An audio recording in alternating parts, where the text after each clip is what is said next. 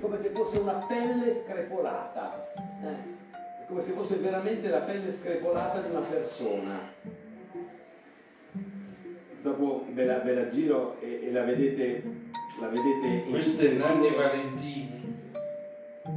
Eccola qui, eh, stavo cercando, guardate, stavo cercando esattamente la situazione. Allora, terracotta 34 x 35 x 24 esposta a Montelupo Fiorentino al Museo della Ceramica del 2009, esposta anche in una, una galleria, eh, una mostra personale e pubblicata nel 1984 a pagina 133 134 135 pubblicata ancora nel 2009 e pubblicata nel 2020, pubblicata tre volte. Ecco, guardiamola bene perché dicevo è come la pelle screpolata di una persona, sono segni di vita, non sono imperfezioni.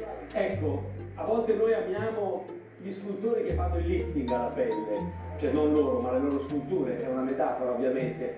Qui invece vediamo proprio la caratteristica di questa materia che vive, che palpita, che ci trasmette, diventa quasi una, veramente una presenza, una creatura. E la stessa cosa lo vediamo anche nell'altra, in una dimensione diversa, più massiccia, con l'ausilio, oltre della terracotta, anche del ferro. Anche del ferro. Anche questo è un lavoro molto intimo, eh, molto caldo. E a queste due sculture, ieri sera avevamo aggiunto due garze, due garze blu, e quando Valentini usa il colore è il blu. Eccole qua la numero 4 e l'altra. Qui naturalmente il discorso cambia perché parliamo di trasparenze, presenze, trasparenze, sono questi i termini, le parole che ci, ci aiutano ad entrare, i vocaboli che ci aiutano ad entrare nel mondo di questo straordinario scultore che ultimamente ecco, è stato finalmente riscoperto. Terracotta, terracotta e ferro, garze, sono questi gli ingredienti dell'opera di Nanni Valentini, uno scultore scomparso negli anni Ottanta. Ecco, la scultura, come la pittura, no? si può presentare in varie forme. Io quando vedo questa se devo pensare a un pittore, ecco questo è Morandi, eh, il colore, i colori caldi, i colori delicati di Morandi, il rispetto nei confronti della pittura, il, il saper, parlo di Morandi, eh, restituirci degli oggetti abbandonati come le bottiglie trasformandoli in presenze, in opere d'arte. Ecco, questa è grande lezione di Morandi io la ritrovo in alcuni momenti anche nel lavoro di Nanni Valentini, che restituisce dignità a questo materiale, il quale dialoga, lui lo chiamava partner, ecco, e sia nell'opera con la, la casa dell'angelo, sia naturalmente questa. Questa ha una dimensione diversa, cioè non a livello di misure, diciamo, ha un aspetto diverso. Quella va verso l'alto, sembra quasi fragile la casa dell'angelo, questa è più massiccia, è, è più compatta e poi oltre alla terracotta c'è il ferro. Sembra quasi un embrione, ecco, c'è sempre questo aspetto di, di, vita che è presente nelle opere di, eh, di Nanni Valentini. Come se questi luoghi fossero abitati, nonostante siano così piccoli. Mentre invece dicevo, nelle garze quello che, quello che interessa a Valentini è il rapporto tra la caratteristica della garza, la garza è trasparente, eh, infatti qui noi vediamo il bianco, questo bianco è quello che c'è dietro, vedete fa filtrare la luce, ma in alcuni momenti Valentini la copre, la copre e poi la luce non passa più, quindi trasparente ma anche questa, questa componente di pittura che va a coprire il, la garza. stessa. Quindi un artista che ha usato dei materiali più difficili rispetto a quelli tradizionali, è più facile vendere un uomo in tutela, è più facile vendere una scultura in bronzo o in marmo. E Valentini ha scelto la garza, Valentini ha scelto la, la terracotta e ci ha insegnato che anche questi mezzi espressivi, questi materiali hanno un'anima. Ecco, questa è stata la grande lezione. Quindi questa è la prima parte della, ehm, della trasmissione e, e ehm, ve li lascio guardare ancora un istante e poi vado avanti.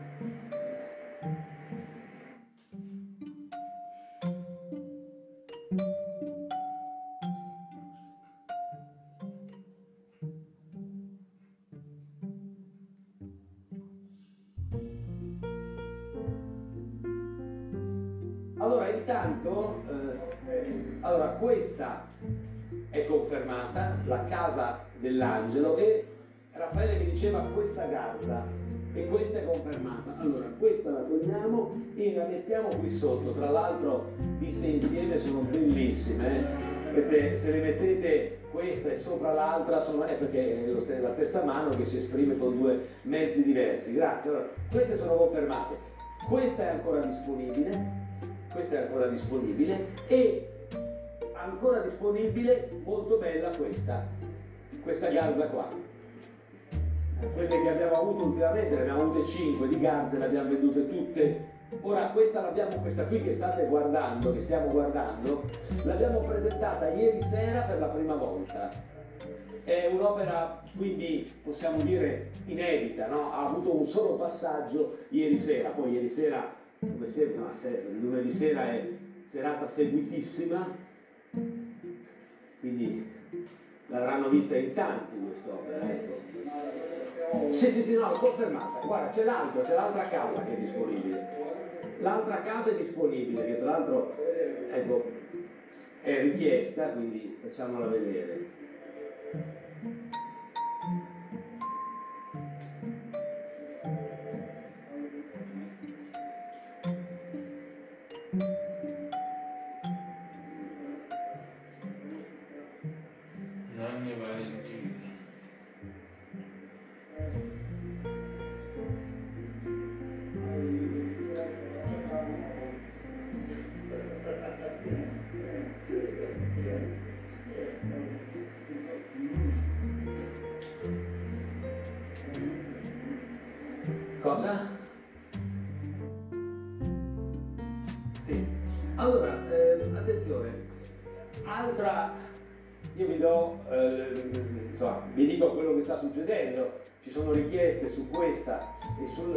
Anche questa.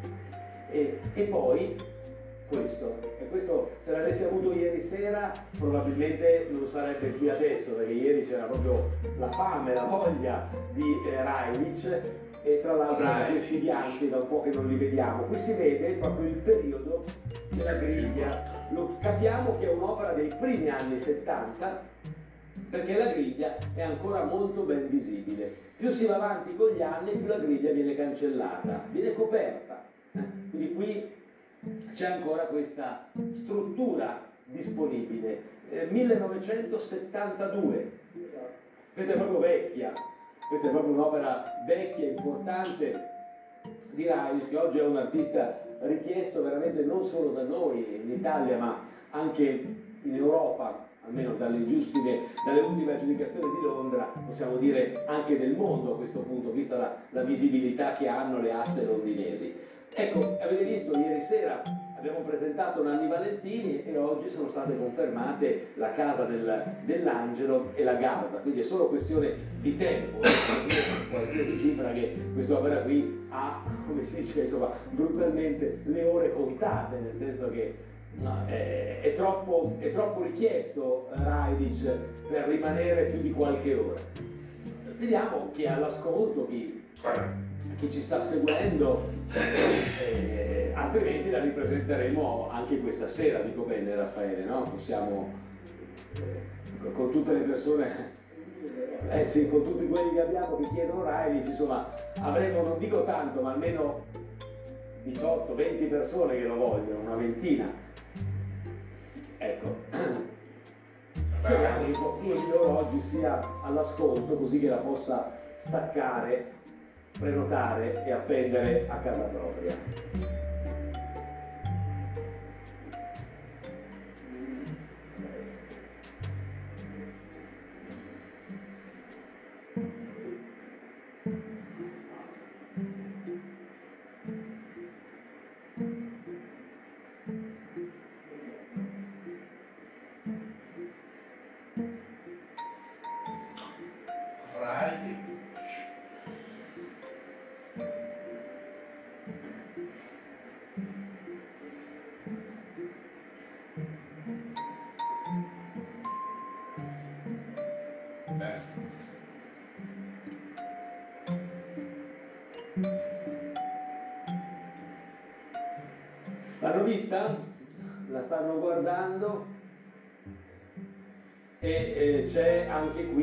Già, vi tengo aggiornati, è su tutto, c'è una trattativa su questo e c'è una trattativa su questo. Ma ve lo dico perché poi dispiace quando si arriva tardi, no? quando chiamate e vi dicono l'opera è già stata prenotata. Ecco, non è ancora prenotata, no. Però c'è qualcuno interessato su questa e anche su questa. Prendiamoci ancora qualche tempo, non ci corre dietro nessuno, abbiamo ancora due ore e mezza davanti, quindi prendi, guarda che belle anche insieme, tra l'altro, guardali insieme come stanno. E stanno benissimo queste due.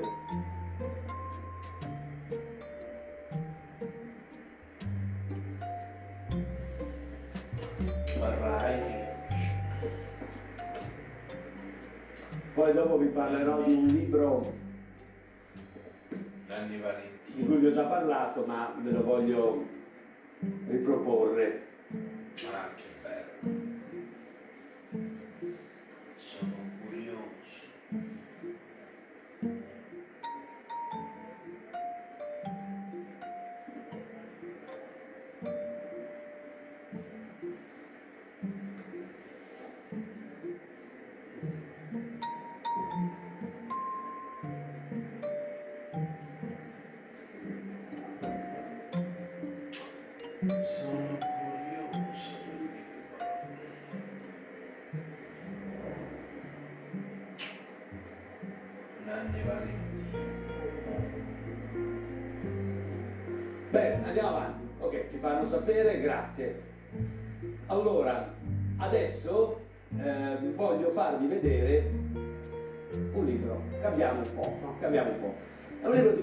parlato già una volta, ma siccome ce l'ho sempre con me per- perché sto facendo, sto scrivendo il mio nuovo libro, Ancora. e allora mh, il mio libro nuovo sarà un romanzo. Vi anticipo che c'è un cambiamento nella mia vita. Il mio prossimo libro sarà un romanzo che parla d'arte. Parla d'arte e parla anche di un fatto di cronaca non, non piacevole. Ma perché ho voluto unire. No, sai perché ho voluto unire la cronaca con l'arte? Perché la cronaca fa parte della vita di tutti i giorni e l'arte faceva parte della vita di tutti i giorni. no? Oggi su un giornale è più facile che leggiamo la cronaca che la notizia d'arte, però l'arte una volta era storia di tutti i giorni. Allora ho messo insieme queste due cose, sto scrivendo un, raccon- un, un romanzo che mi appassiona molto, dico la verità, con più personaggi, dove il protagonista però è una persona che si occupa d'arte, perché il libro parla di quello. E allora quando si scrive un romanzo che tratta di un argomento, bisogna conoscere bene l'argomento. Io posso scrivere solo d'arte perché quello conosco. Non scrivo un romanzo che parla di, eh, eh, che ne so io, eh, di, di di- computer o di animali o di automobili, perché non- non conosco in maniera così approfondita. E questo libro, che ho già portato una volta in trasmissione, ve lo faccio vedere. So che ci sono molte persone che seguono questi pomeriggi anche per questo motivo. Paradiso americano. e sono dei saggi sull'arte e l'antiarte scritti tra il 1963 e il 2008. Ma scritti da chi? Eh, questo è il tema, da Barbara Rose. Ora, eh, Barbara Rose è una delle figure di spicco della critica americana a partire dagli anni 60. Voi sapete, quando ci si appassiona all'arte, esiste una letteratura sconfinata che parla di, di quello. Ma questo non solo da, da, da sempre. E allora ci sono gli scrittori come quelli che hanno parlato di Caravaggio, quelli di Michelangelo, cioè quelli, ma soprattutto ci sono quelli che hanno conosciuto Caravaggio, quelli che hanno conosciuto Michelangelo e che hanno scritto di loro. Per esempio Vasari aveva conosciuto Michelangelo, era il suo dio, il suo eroe, e quindi è in gergo questa figura di critico d'arte che conosce un artista e le scrive si chiama fonte primaria. La fonte primaria è colui che scrive delle cose che sta avvenendo in quel momento, cioè a contatto diretto. Io posso scrivere di Michelangelo, ma non sono una fonte primaria, perché Michelangelo è morto nel 1563-64, quindi Vasari era una fonte primaria. Barbara Rose è, per esempio, eh, Barbara Rose è una fonte primaria dell'arte americana a partire dagli anni 60. Quindi lei ha fatto parte di alcuni movimenti e questa figura, questa fonte primaria che partecipa eh, attivamente all'evoluzione dell'arte, spesso si chiama critico militante. Ecco, Barbara Rosa è stato un critico militante molto importante che ci racconta quello che è successo in America a partire dal 63 in avanti e quindi a partire dal minimalismo. È un libro vi interessa l'arte americana dagli anni 60 in poi lo leggetelo, ovviamente, ma se vi interessa questa è una fonte. Come sta? Eh, andava bene? Eh, hai provato? È una cosa per me? Male.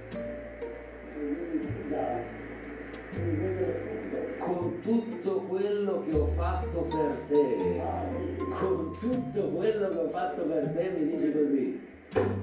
Non c'è più rispetto per i giovani. Vabbè, qui questo è il libro che vi consiglio se avete voglia di fare questo tipo di lettura. Ecco, qui non trovate Botticelli, non trovate Caravaggio, non trovate Di non trovate Carrà, trovate l'arte americana dal 63 in. Lo dico perché a volte... E non è neanche poi un libro così, magari leggero, no? un che facciamolo vedere da vicino ancora. Qua, Paradiso americano Saggi sull'arte e l'antiarte, 1963-2008, Barbara Rose.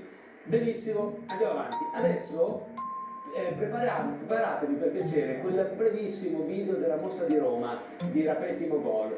Eh, qualche tempo fa è venuto a trovarci Alfredo Rapetti Mogol e vi dicevo all'inizio della trasmissione che erano piaciute moltissimo le acquasantiere.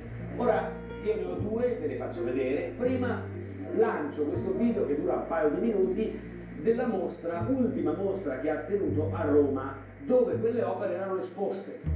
Va bene? E poi le andremo a vedere da vicino. Perché vi parlo di quelle? Perché dopo la poesia di Nanni Valentini volevo rimanere in quella, in quella dimensione poetica. E le acque santiere sono le cose più, più poetiche che eh, questo artista, che Alfredo Rapetti Mogol abbia mai realizzato. Ci siete dalla regia? Prego, buona visione, due minuti e torno.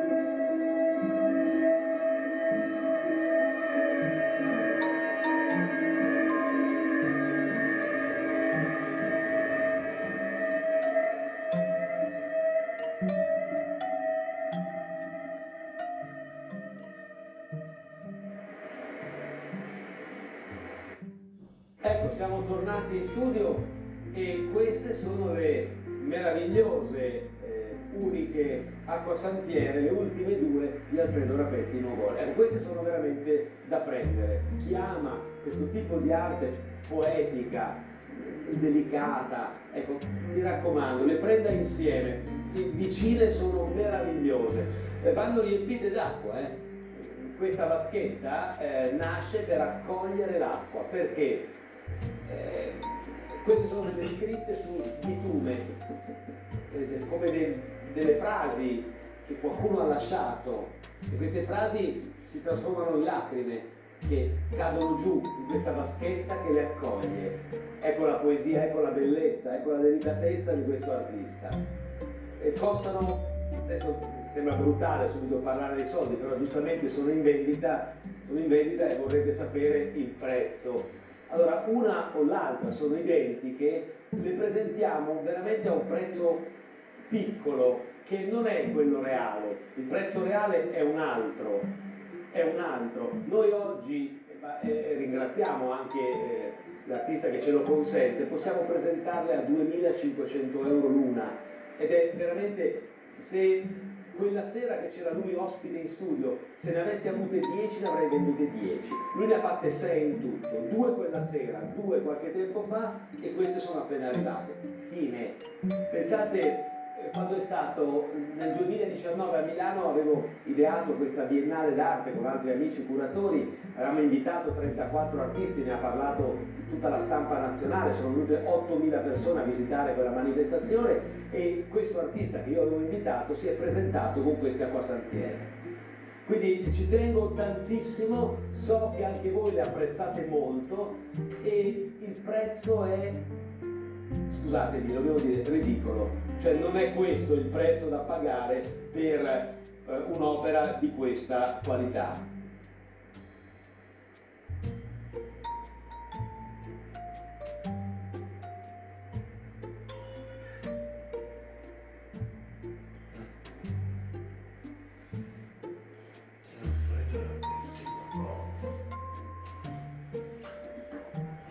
Meravigliose, meravigliose allora andava fatta, andava fatta probabilmente una premessa che faccio adesso. Allora, noi conosciamo ovviamente quando pensiamo alla storia dell'arte, eh, la pensiamo fatta con le immagini, è evidente, no? Questo. Bene, a partire da un certo periodo la parola, la parola entra nell'arte. Ecco, Alfredo Rapetimol nasce paroliere, poi diventa pittore, lui da, da più di vent'anni, e queste in realtà non sono delle parole, non sono delle scritture, sono l'idea di una scrittura, è come se ognuno di noi avesse lasciato una traccia della propria presenza, una traccia della propria presenza. Vedete, sono incise, sono scavate Vedi Alfredo Rambetti Mogol. Questo muro che è Mogol, attraverso, una, paroliere. attraverso il bitume. Quella è un'acqua santire con E poi molto importante è la è l'acqua, è l'acqua che va inserita, che va messa in queste vaschette. Ecco, qui dentro versate dell'acqua e l'acqua fa parte dell'opera. L'acqua purifica, l'acqua come fonte battesimale, come fonte di purezza. No, mi sono espresso male io, si vendono separatamente, però io le consigliamo insieme, ma in realtà sono nate per essere presentate separatamente. Potete quindi prenderne una sola. Io consigliavo la coppia, ma ci mancherebbe altro.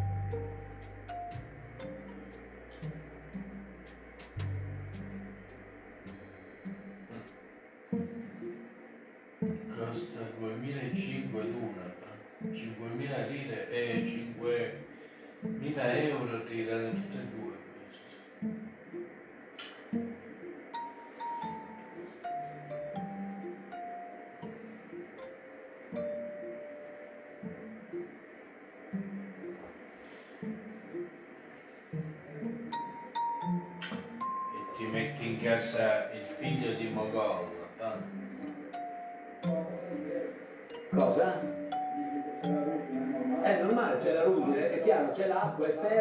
l'acqua si arrugginisce. È, è voluta questa cosa. E certo è il tempo che, è il tempo che passa, no? È- il, ferro è come la pelle di, di un essere umano. La pelle di quando hai 10 anni non è di- la pelle che hai quando ne hai 90. no? Quindi è il tempo che passa. Qui questa parte qua, vedete?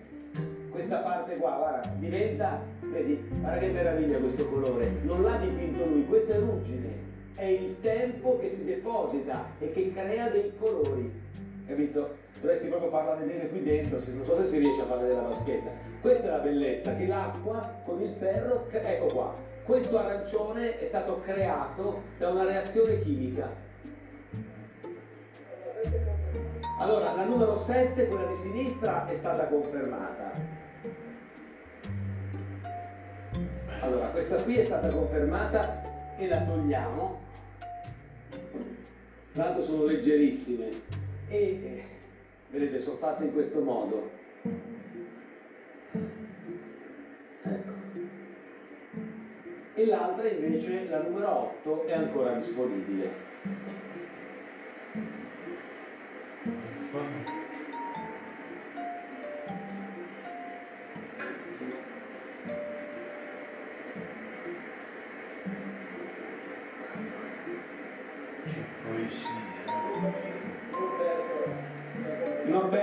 Un saluto e complimenti per l'opera che ha confermato la numero 7.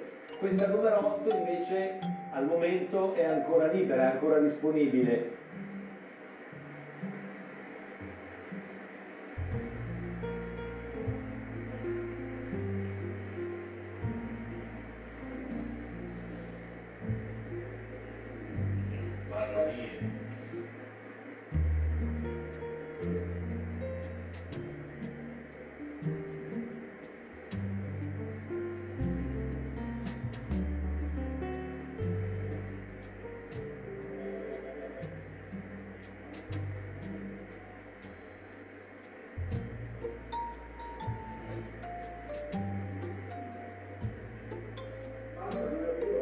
No, è l'ultima, erano 6 e questa è l'ultima. Ho fatto vedere il video. Mostra Roma, queste sono quelle della mostra di Roma. Perché la vogliono tutti queste. Allora guardate adesso, se confermano questa un'altra non c'è più. Siccome mi sembra di capire, Davide mi dice che se siete lì per questa, costa 2500 euro, erano 6, 5 sono state confermate, questa è l'ultima. Valutate voi, però se confermate questa, Raffaele mi dice che un'altra non c'è. Poi magari ne farà delle altre l'artista, non lo so, non lo so, però queste sono, provengono dalla mostra romana, va bene? Pensateci. Eh, rivediamo la garza di Nanni Valentini e il Railic per cortesia. Eccoli qua.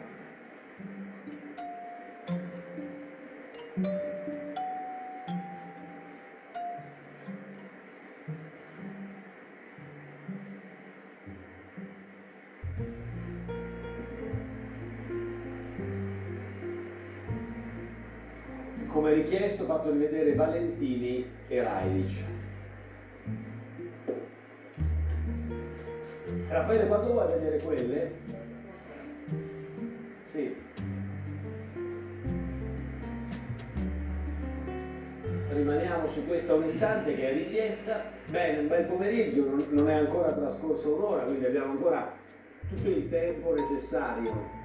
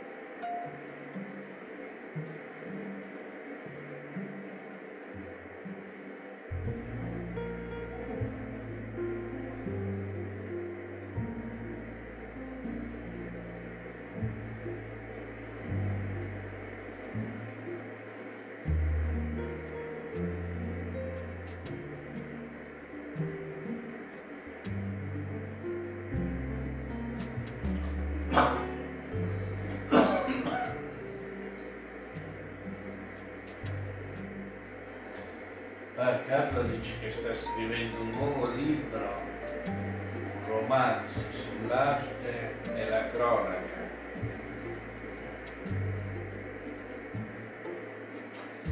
Mo tra l'altro ha consigliato un libro di Barbara Ross intitolato Paradiso Americano.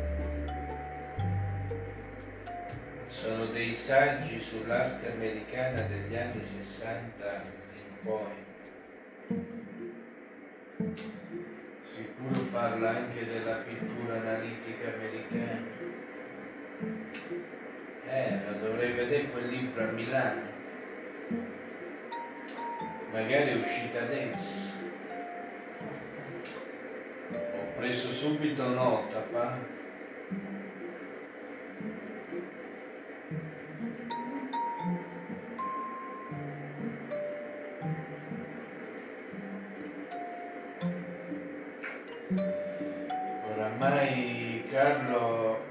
Milano, milanese d'adozione. Un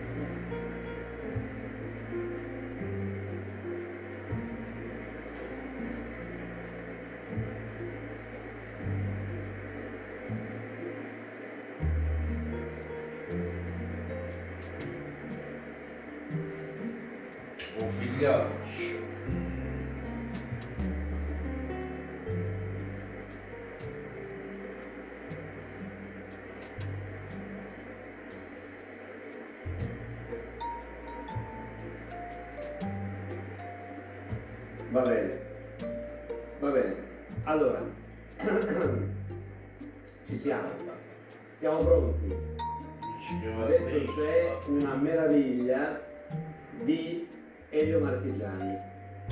C'è un'opera importante di Elio Marchigiani che vorrei presentarvi nella maniera migliore.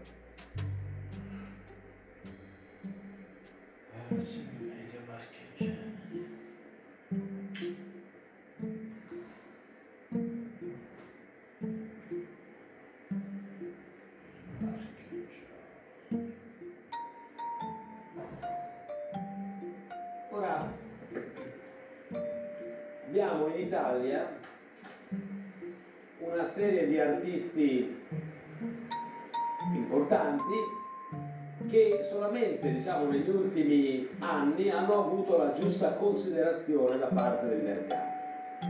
Uno di questi, di cui ci siamo occupati molto, è Ennio Marchegiani, di cui oggi abbiamo un lavoro molto importante. Adesso vi spiego per quale, questa non è un'opera facile, ed è questa.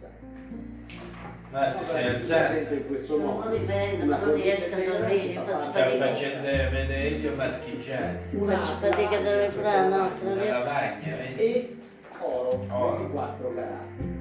Poi la giriamo, Sempre che la tengo in mano, la la vedo là. l'anno, Non sono libera, eh. Non sono libera perché... Ora, Oramai è un abitué, Eh sì. è un rituale. tutti quelli che seguono il mercato dell'arte che Elio Marchegiani è un artista importante, artista ha 91 anni, Se come dice Carlo, le opere non hanno una scadenza. Adesso non possiamo elencare Hanno una data di è esecuzione, ma non Se andate sul sito internet del maestro, Eh. alla voce bibliografia vi escono Ah, già 12-13 visto. fogli Fai un po' di scantarolo. tutte le pubblicazioni che sono uscite a riguardo. Quindi nell'arco di una vita Poi ti devo professionale che è durata più di 60 anni, voi capite che di materiale ce n'è tanto. E c'è la corsa Che oggi è una bella le opere trasmissione, perché è importante, perché insomma eh, è un artista storicizzato Io sto e facendo perché le appunti. votazioni non sono ancora quelle che invece vediamo negli artisti della prima parte del Novecento. Elio Marchegiani nasce diciamo a, a 91 anni. Dopo fa perché vedere è anche nato, Claudio Cinto. ha- Nasce nel 1930. Che io ho visto che sono andato si in colloca piedi a nella settembre seconda alle metà del Canarie. Novecento. E le sue mostra. sono ancora quelle dei pittori del primo Novecento. Però è un artista che sta crescendo molto e soprattutto è richiestissimo. Però fate attenzione, perché c'è un momento, c'è un momento Sai in chi cui il Claudio committente Cinta? compra qualsiasi di cosa Biagio purché è firmata la Io presa. non conosco nessuno dei Cioè, c'è un momento del Piaggente, ancora- non sono vicini di casa. No, Biagio Biaggetti, sai chi era? Parte il nipote di Claudio Cinta, cioè il nonno. È stato il primo restauratore della Cappella Ah, Sistina a Roma. lavoro importante? Questo lavoro E quando sono andata a vedere a Recanati Leopardi, c'era la casa dove è vissuto lui, Vicino 70, all'hotel, del. Gallery. e immediatamente si presenta Sì, era un pittore, poi lui ha dipinto anche, come si chiama, la, la parte a dipinto a Recanati era presente anche nella Pinacoteca, pure a Macerata c'erano dei quadri suoi, eppure è alla Basilica di Loreto, no? perché? perché fare questa cosa? A è un tributo, Nel un vogliamo, dipinti alla storia dell'arte per la Madonna di. Claudio Ogni artista contemporaneo, ogni artista vivente ha un debito di riconoscenza con il passato. Era dei primi del E gli artisti Novecento, colti, preparati come circa cent'anni. Elio Marchegiani, Però sarà morto 50 e anni fa. se vogliamo, nei confronti C'era una targa in memoria sua dove abitava lui, A Roma c'è una chiesa Due. che si chiama Santa Maria della Vittoria. Era proprio di Recanati questo dia 20 settembre. È una chiesa famosa in tutto il mondo perché lì dentro c'è forse il più grande capolavoro dell'arte barocca o uno dei più grandi realizzato da Bernini, da Bernini, lo scultore per eccellenza del barocco, non solo romano ma direi del barocco tout court. È della Cappella Cornaro, è della Transve- Trans- dell'estasi di Santa, di Santa Teresa. Molto. È una parola che non mi riesce mai, è troppo, è troppo, è troppo difficile e quindi la un come è riportata nel spesso. In realtà non è un'estasi, anche se tutti la chiamano estasi di Santa Teresa d'Avila, ma è una transver- transverberazione. Trasverberazione, È che un ci concetto che ha a che fare sempre con la, Trasverberazione. ehm, Ah, so più io che lui. È una ferita d'amore, ecco, con la mistica cattolica. Quest'opera, famosa in tutto il mondo, Che poi è questa. Se mi lasci il computer ve la faccio vedere. Eccola qua. È questa qua. Bella? Dopo la vediamo da vicino. Anzi, ve la faccio vedere subito da vicino, è questa qua. C'è questo cherubino con una freccia e c'è lei, Santa Teresa d'Avila, e sopra c'è quella pioggia dorata, vedete questi, questi fasci di d'oro che scendono giù. A destra, se guardate all'estrema destra, ci sono delle persone che guardano dal balconcino, sono i committenti. Tutto questo è realizzato con il marmo. Guardate che cosa, che cosa combina eh, Bernini Bernini. con il marmo. Ora concentriamoci non sul marmo, non sulle due figure, ma su quella, quei fasci, quella dire che sta la dietro, questi fasci dorati che stanno dietro. Torniamo un attimo sulla nostra opera di Elio concentriamoci. Facciamo una dissolvenza e scopriamo che è da lì che parte. È lì che Marchegiani vuole colpirci, cioè vuole rendere omaggio a uno dei più grandi artisti Senti, di tutti i tempi. mi Vedete? scatta, mi scatta Preso il riferimento esplicito. Io intanto mi lavo le mani. Ma è quello. È quello. come dicono i siciliani, laviamoci un le mani. è un lavoro raro, è un lavoro molto importante questo. La misura è piccola, ma le grammature sono d'oro sono quasi tutte piccole, è difficile trovarle di più grandi. Questa misura 34,5 per 34,5 ed è datata 1979. 1979. Ecco, qua se volete chiedere non, non dico prezzi perché vi dico che siamo ancora nell'ordine di eh, migliaia di euro, ecco, non, non delle decine e decine di migliaia. Poi c'è Raffaele che si occupa di questo al centralino. A me interessa eh, dire, garantire la qualità dell'opera, l'importanza dell'opera, il prezzo poi migliore ve lo fa sicuramente Raffaele eh, al centralino.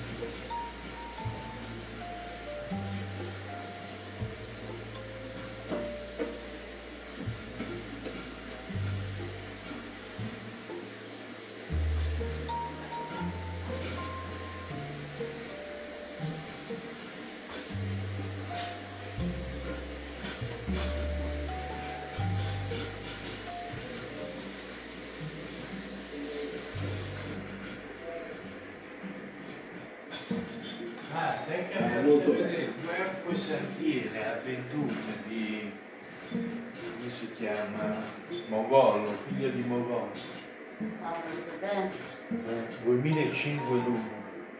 Ne aveva fatte sei, no, mo ne è rimasta solo una, una eh, Alfredo Rapetti Mogollo. Sai,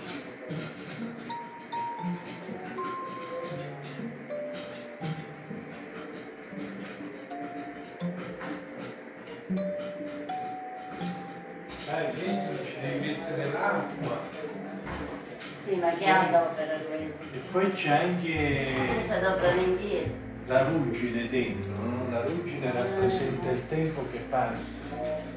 Guardali qua, guardali qua, che non fanno arrivare. Sì, Guarda. sì. Cioè, Susanna. Mo sta facendo vedere Elio Marcheggiani. Questa lavagna con l'oro che rappresenta quel lavoro di Bernini. Interessante sta,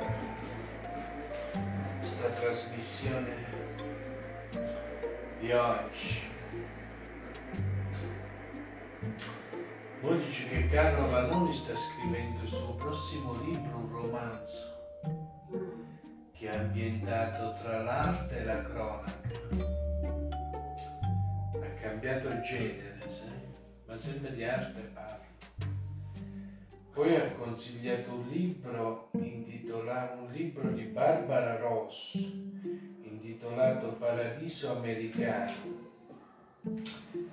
Sono dei saggi e parla di- dell'arte americana dagli anni 60 in poi. È sicuro c'è anche la pittura analitica americana, loro forse sono stati i primi. Sai, con e, e altri. no?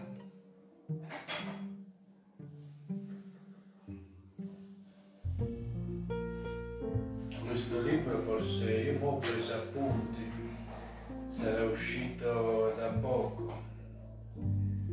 Forse lo trovi in edicola a Milano, posso andare vedere.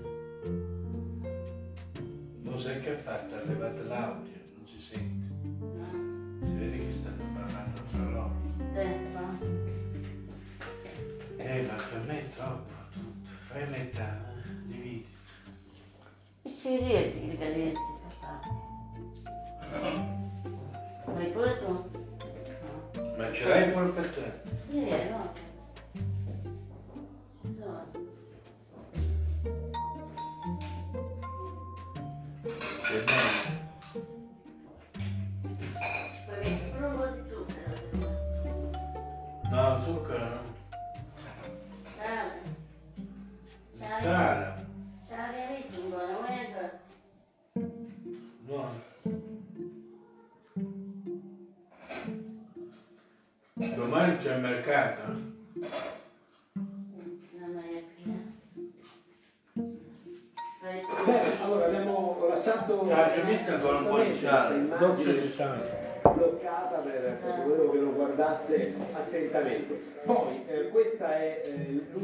Acqua santiera disponibile, l'altra è stata confermata. Le due opere di Nanni Valentini sono state prenotate. È disponibile questa, è disponibile quell'altra ed è disponibile in Rai del Quindi che intanto 72. ce l'ho messo. Questo mi sembra veramente strano che non l'abbiano ancora confermato perché è Cioè, a tutti gli effetti l'oggetto dei desideri, è quello che tutti quanti chiedono. Parla Rai. Ieri sera abbiamo presentato quelli neri, eh, i dipinti neri di Reich ed è stato un, un successo. Oggi eh, si è presentato questo, all'improvviso abbiamo trovato quest'opera di eh, Reich bianca del 62, del 1972. del 1972. Posso far vedere questi? Che dici Raffaele? Andiamo su questi qua? Quindi questa pittura Neanche degli anni quello? 70, Anche per quello? sono già 50 anni.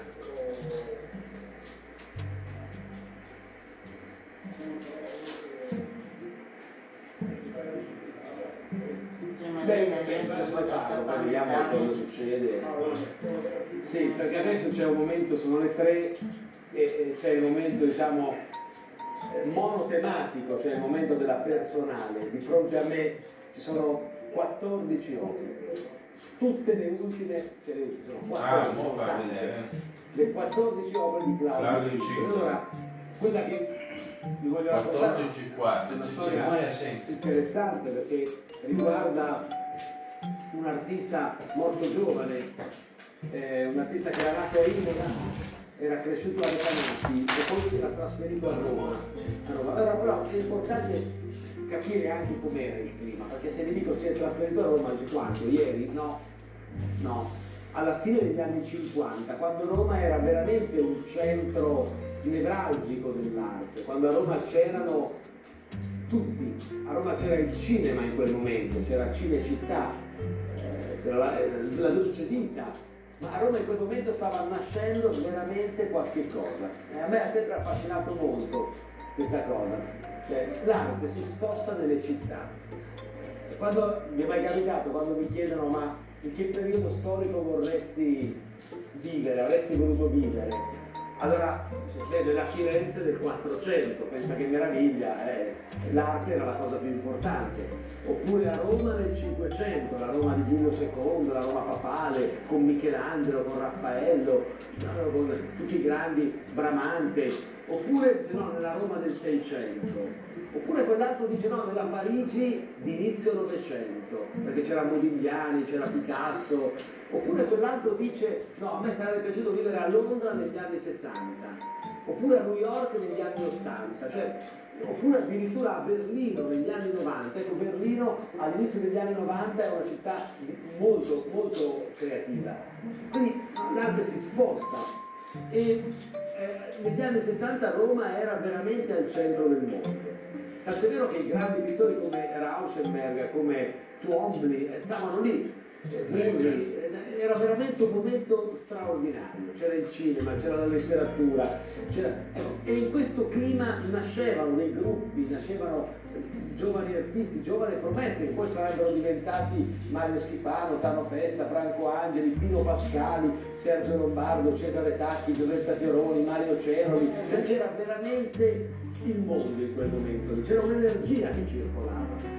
E tutte. tutti questi artisti ne aveva uno da fuori, come avveniva un tempo. Giorgione, avete vedete Giorgione, non era veneziano, era di Castelfranco. Da Castelfranco arriva a Venezia. Tiziano, Vecellio, il più grande pittore in assoluto, non era di Venezia, era di Pieve di Cadore, da Cadore arriva a Venezia, si spostano, ah, gli artisti si muovono, sono mobili, vanno dove c'è energia.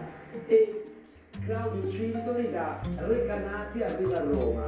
E vede questa città, è un ragazzo giovane a 20 anni, immaginate che meraviglia avere 20 anni e essere in un luogo dove succedono le cose, ma è bellissimo. Poi dove succedono le cose che tu stai facendo, cioè la- l'artista, quindi è un momento di grande creatività, arriva e vede che c'è questo fermento. E allora si mette anche lui al lavoro.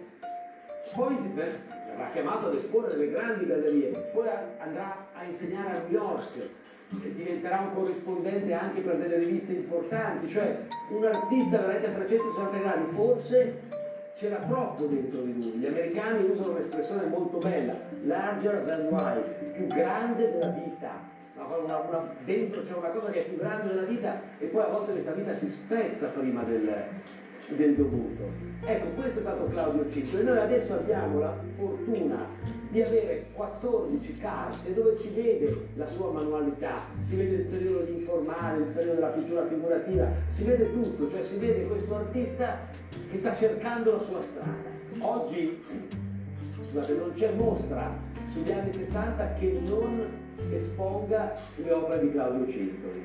Eh, fino a 5-6 anni fa si era dimenticato, lui è morto nel 78. Adesso negli ultimi 5-6 anni, quando c'è una mostra sugli anni 60, Cintoli è in prima persona, insieme a Pascali, insieme a Punelli, insieme a tutti quelli che ho citato prima. Ora, noi abbiamo raccolto 14 opere, io quella con persone, piangere. mi sento male a, a a doverle quantificare così a, a una cifra così, così piccola, così minima, così irrisoria, che tra poco vi dirò. Prima però voglio portarvi dentro questo mondo, perché altrimenti sono parole basta. Quindi eh, abbiamo dei lavori che lui realizza quando Eh, ha lo 22, dici. 23 anni, addirittura questo del 59. No, Quindi, cioè veramente, qui Giorgio ti devi prendere il tempo tu necessario per farle vedere tutte. Questa è la prima, la numero 14, perché poi hanno tutte la stessa misura e vedrete avranno tutte lo stesso prezzo. Dovete solo scegliere quella che vi piace di più. Vedete, da un'opera come questa, del 59 a questa, che cambia drasticamente. Qui si vede quasi l'influenza di Marino Marini. Questo è del 5 marzo del 1961. Guardate che segno sicuro aveva Cintoli si vede no? la mano di un, di un artista, di un pittore, la vedi subito. Perché per esempio è nato nel 35, quindi questi lavori lui li li realizza tra i 24 e i 26 anni, è un ragazzo, un giovane. E eh, tutte queste opere che state guardando eh, misurano più o meno 32 x 44 centimetri hanno tutte quella misura lì, 32 x 44 centimetri. Ecco, qui addirittura vediamo un artista che si avvicina alla pittura informale, Emilio Vedova, sembra no? avvicinarsi a quello. E, e continuiamo, e concentriamo in questo mondo, poi vi dirò il prezzo e rimarrete probabilmente ecco, stupiti da... eh, Costa un poco.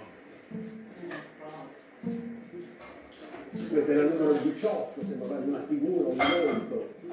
E poi ancora sotto la numero 19, questi bianchi e neri. Qua penso che era all'inizio, sperimentavo. Poi vedrete tra poco anche dei lavori figurativi, rimarrete colpiti. Qui subentra il colore, eh, sembra quasi un quadro di Guttuso. Ed è l'opera numero 20. Loro sai che fanno? A volte vendono all'inizio, i primi periodi. Quelle cose meno importanti.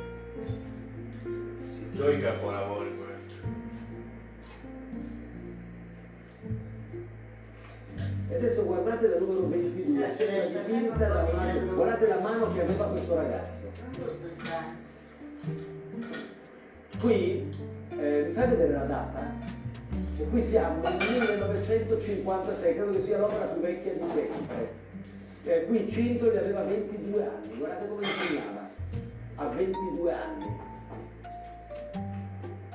Guardate che padronanza aveva del disegno a 22 anni.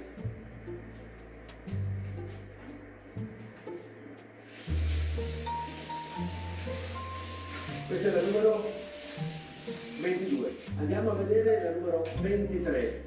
Sono 14 in tutto. Anche qui ritorna il, il segno, il disegno, però qui siamo già nel 61, è passato qualche anno, sono passati 5 anni. E poi, e poi arriviamo alla numero 25. Ah, poi un 24, crodino, quasi no? picassiana questa. Formidabile, dico un talento. C'era una reclama, giovane, nel 1968, quindi aveva 40, 43 anni, 44 anni, 44 anni. E poi infine le ultime due, infine le ultime due opere. La numero 26, dove ritorna naturali. la figura, sembra un altro pittore del 56, qua sempre 22 anni. Avevamo capito che quando era molto giovane era un pittore figurativo, e dopo ha abbandonato questa figura 22 anni qua. E poi la numero 27, che è lui. Questa è tutta da seguire sta puntata, te lo metto qua. Sono lavori unici. No, questa è la più vecchia. Questa è la più vecchia di tutte. Questa non l'ho mai avuta del 54. Dopo questo pure è un di disegno dipinto perché c'è il colore. c'è Marco Montesano. realizzato a 20 anni. Che meraviglia. Questo è un lavoro importante, non bisognerebbe venderlo questo. Allora, eh, quanto costano queste opere? È inutile che dica quanto costano perché oggi quello che conta è quanto le vendiamo noi oggi. E qua a me un po' piange il cuore perché non sono dei multipli, non sono delle litografie, sono esemplari unici, firmati, a volte datati, addirittura c'è il giorno, il mese, l'anno, incorniciate,